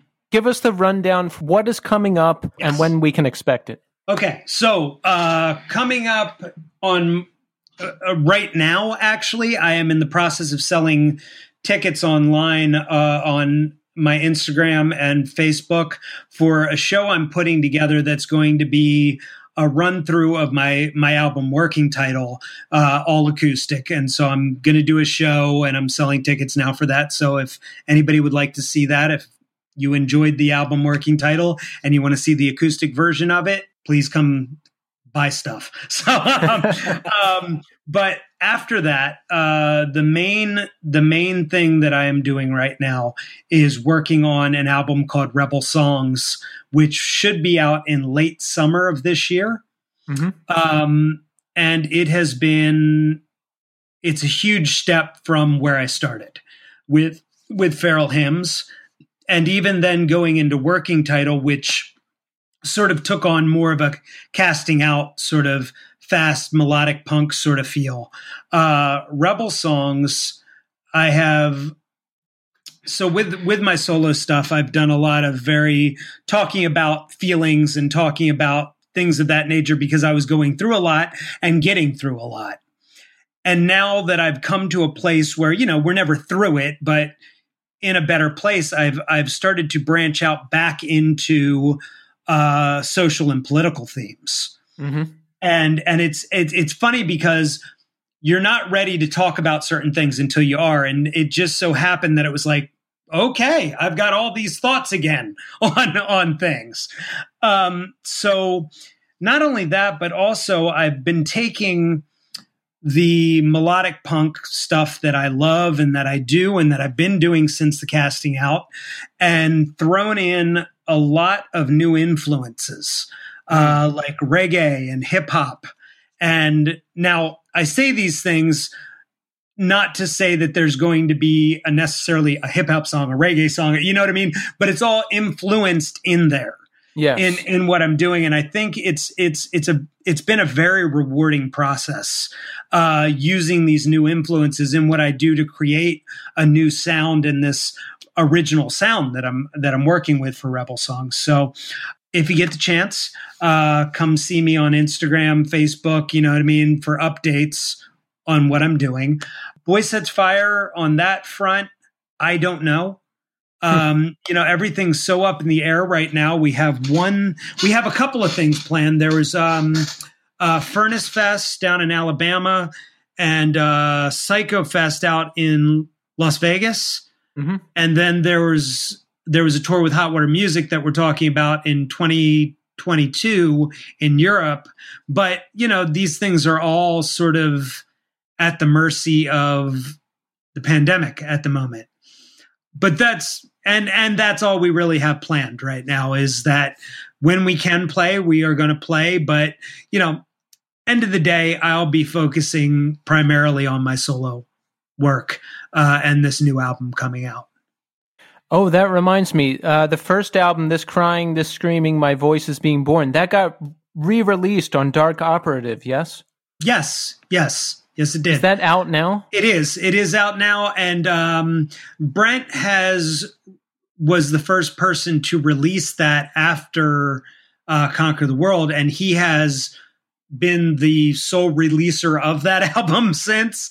Um, and and just every once in a while, he'll throw out a new sort of packaging and vinyl for it, and it's always a really fun time, and it's always great. I love Brent a lot. So he's he he does great stuff. Yeah, how does it feel to be? That's a great label. How does it feel yeah. to be label mates now with greats like uh, Caspian and This Will Destroy mm-hmm. You and Power Trip and everybody else? It's awesome. I mean, it's accidental on our part. You know what I mean? We we wrote this album so long ago, so it's just that Brent. It it it's funny because it's cool to be. Uh, possibly associated with those bands, but even more so, it's great to be associated with Brent. Yeah. And I think that's why he gets class act bands is because he himself is a class act. He's a great guy. Like I just I, I love that he still uh, cares deeply about that album and still pushes it. And yeah, Nathan, I just wanted to say thanks a lot for coming on the show. Mm-hmm. You know, you've you've made so much great music over the years that me and and many others enjoy. So I just want to say thanks for uh, taking the time to speak with us. Yeah, thanks so much for having me. It's a, it's always a an honor, and not just in the pandemic. It's always an honor that anybody would give a shit what you have to say. You know, even you know whether it's times like these or any other time, the fact that anyone would want to hear what I have to say about anything is great. So thank you. Yeah, I feel the same way every time I post an episode of this podcast and uh, people listen to it. So right. Awesome. Tommy? Yeah, I was going to say, Nathan, thank you so much for coming on. I getting back to your point of you chose to spend your time with us. Mm. And we truly appreciate that because you could have done something else, and and this is so awesome that you chose to spend it with us, and we we truly appreciate it. Thank you so much. I appreciate that.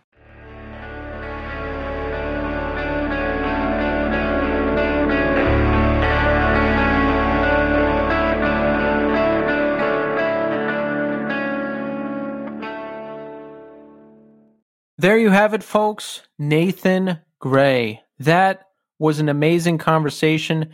And you know what? I think it's great that he spoke about the things that he spoke about because that's got to be really difficult, man. I think that's uh, it, probably one of the most difficult things to talk about. Yeah. Because there's such a stigma attached to it and then uh, people like he said even like there's there's judgments that go along almost instantly as soon as that that topic is breached. And I think people talking about it like he the way in the way he talked about it starts to remove that stigma and starts to kind of open people up to no this is okay.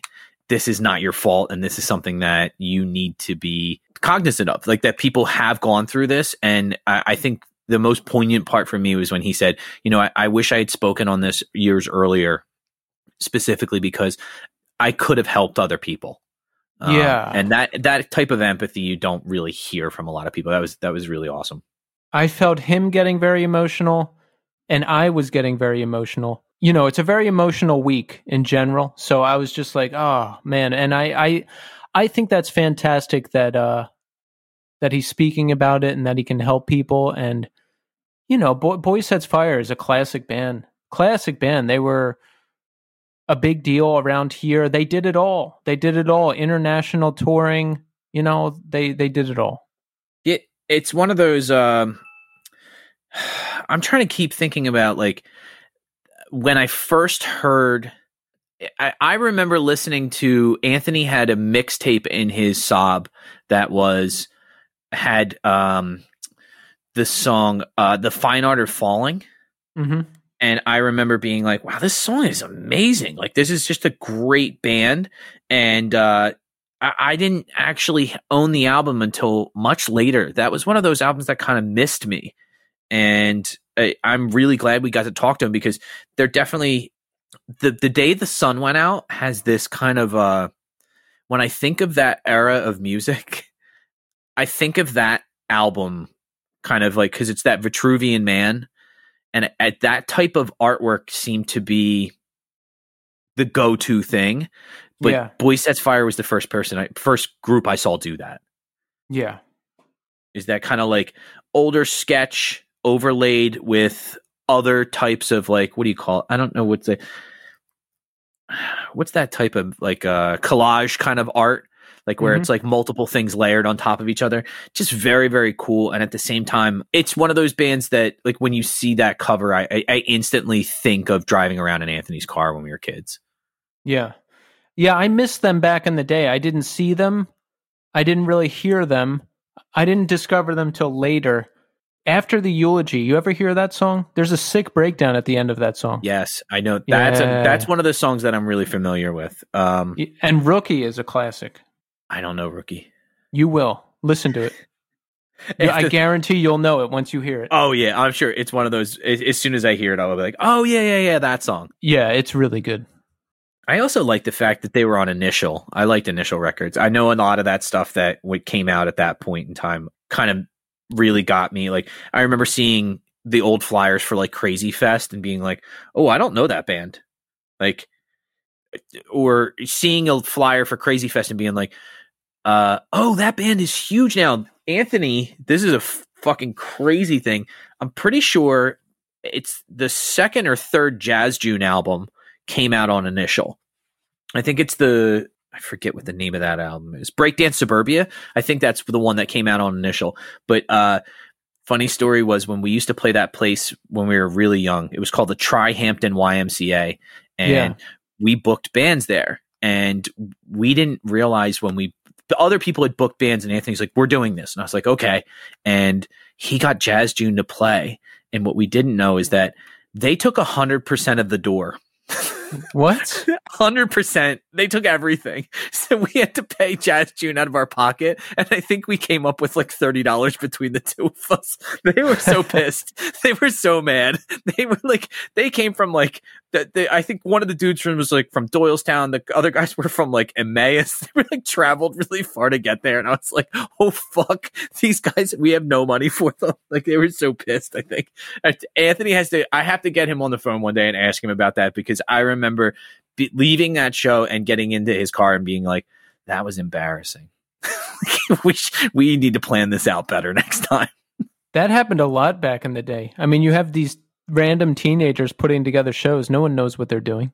No, and it's like, you know, we would do stuff just to kind of be like, yeah, let's do this and not think through what your like the real consequences were. Like I- I remember driving to uh, one of uh show at Palanca and it was like the parking lot was completely full. People were parking across the street in the empty lot and I was like, "Oh no." like this is going to be a gigantic fucking problem. like it was that that I, I think it was that spring fling that that was done. It was like huge, and it was like, oh, we're going to get in so much trouble because nobody realized how much attention this was going to draw. I remember there's a video of All Else Failed playing there, and there are people from the front of the stage to the back wall, and it Yeah. is crowded, and it's like, fuck. There's probably I don't know, 800 to 1,000 people in there and one bathroom. Wasn't there men's and women's bathroom? Yeah, there was a men's and a women's bath, but there was only one bathroom per sex.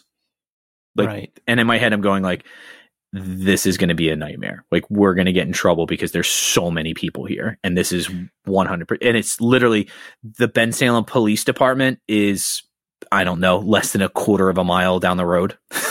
like, every cop leaving their shift is going to drive past that and be like, what the fuck's going on there? So, folks, I got to plug our one year anniversary extravaganza show is happening next week. Make sure you tune in. It's going to be up March 8th. Make sure you listen to that shit. One year. Special guests, new and old, are going to be joining us, and we are going to be celebrating one year of the podcast. Isn't that exciting, Tommy? it's exciting and also kind of it's still kind of mind blowing to me that we've done this every week for a year. Yeah. It's still like I once in a while kind of like just you know doing the naming conventions for sending you files, and you'll go episode fifty one, and I'm like, really? yeah, and you do that every week. You're like, what? Dude, like really? Is it? We've done fifty one of these. it's so weird. Every week I'm like, I can't do it anymore. I can't do it anymore. And then I'm like, what are you talking about? You don't do anything else. Yeah, this, this is it. Like this is the only hobby I. This and skateboarding is the only hobby I have. So. I, it's either this or I, I don't know. What do men in their late thirties do? Get divorced. Yeah, I don't want to do that. Yeah. Watch football, like stuff, like stuff that I don't want to do. Yeah. I'm not doing that. Let I'm me not pick- doing that. I'm gonna pick up like a like a weird habit. Like I'm gonna start playing Heroin. darts, like some bar sport or some stupid shit that I don't want to be a part. I'll start. You know, how about golf? No heroin. No, I d- Keith. I, it's still one of those things that when I think about like those times when like it was really bad, I still kind of am like that seems like a fever dream. Like that Yeah. doesn't it doesn't seem real and it doesn't seem like I know that at times it was like really out of control. But I've said this before on here, but I I don't ever remember being with you being like, I'm scared for Keith. That's You- weird. I remember texting you. I sent you a picture. I wish I, I, I, I have this memory. I remember sending you a picture of a CD case covered in the particular drugs that I did at that time. Oh yeah. And I was like, I do this one and I do this one. And like, did you ever get messages from me like that and be like, oh, he's in big trouble? I I did get messages from you like that, but I always again, you always seem to kind of have this air of responsibility. Uh, That kind of always floored me. And again, it was that uh, maybe it was imagined, but you always had this air of responsibility. Like you you you kept it together enough that I never was uh, like I was never outright worried about you until you called me Jeez, this might have been four years ago, and you were, and it was, no, it was when you were went into detox, and you're like, I'm going into detox. You're not going to hear from me for a while. And I was like, really? I called you? You either called me or sent me like a long text, I probably texted you. and I was like, okay. Like I, I guess I never got that, and I think part of it was at that time everybody was going kind of hard. and it just kind of blended into the chaos that was already kind of around us and kind of surrounding that time. And I, I know there's a couple people now I'm worried about. I, I always think like actually kind of going back to what Nathan said, like people aren't gonna get better until they want to get better.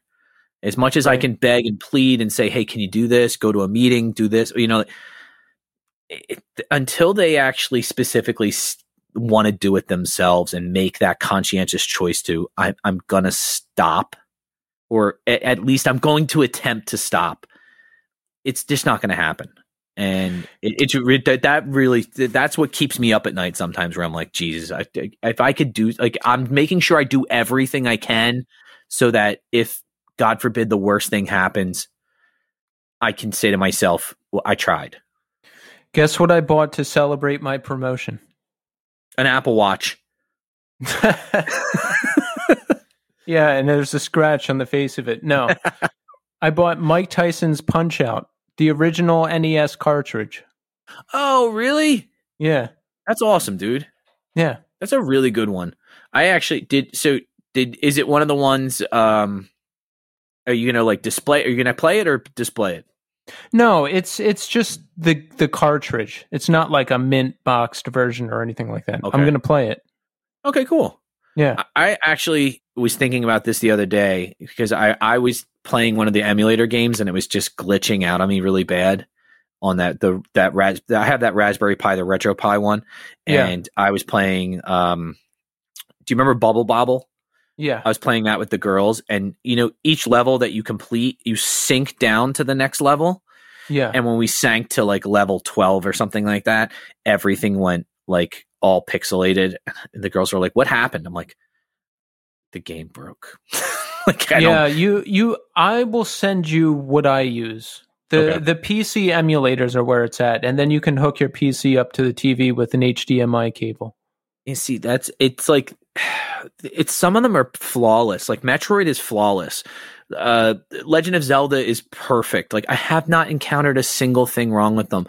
But then there's these games that like you remember Golden Axe for yeah. a sec. Like that one, Golden Axe one and two it, it just it glitches out the whole time, and it's it's really disappointing. That's annoying. It is, especially when you're like making progress. like, well, we're out of time, folks. Tommy and I are beat. We got a lot of shit going on. Yeah, you know. But well, listen. Thank you for tuning in. Thank you to Nathan for speaking to us tonight. That was awesome.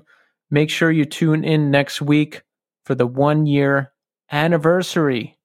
And like, subscribe, rate us on Apple Podcasts. We want that. We need that.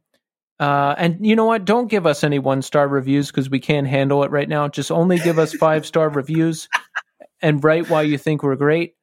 And uh, that's it. Thanks everybody for listening. And until next time.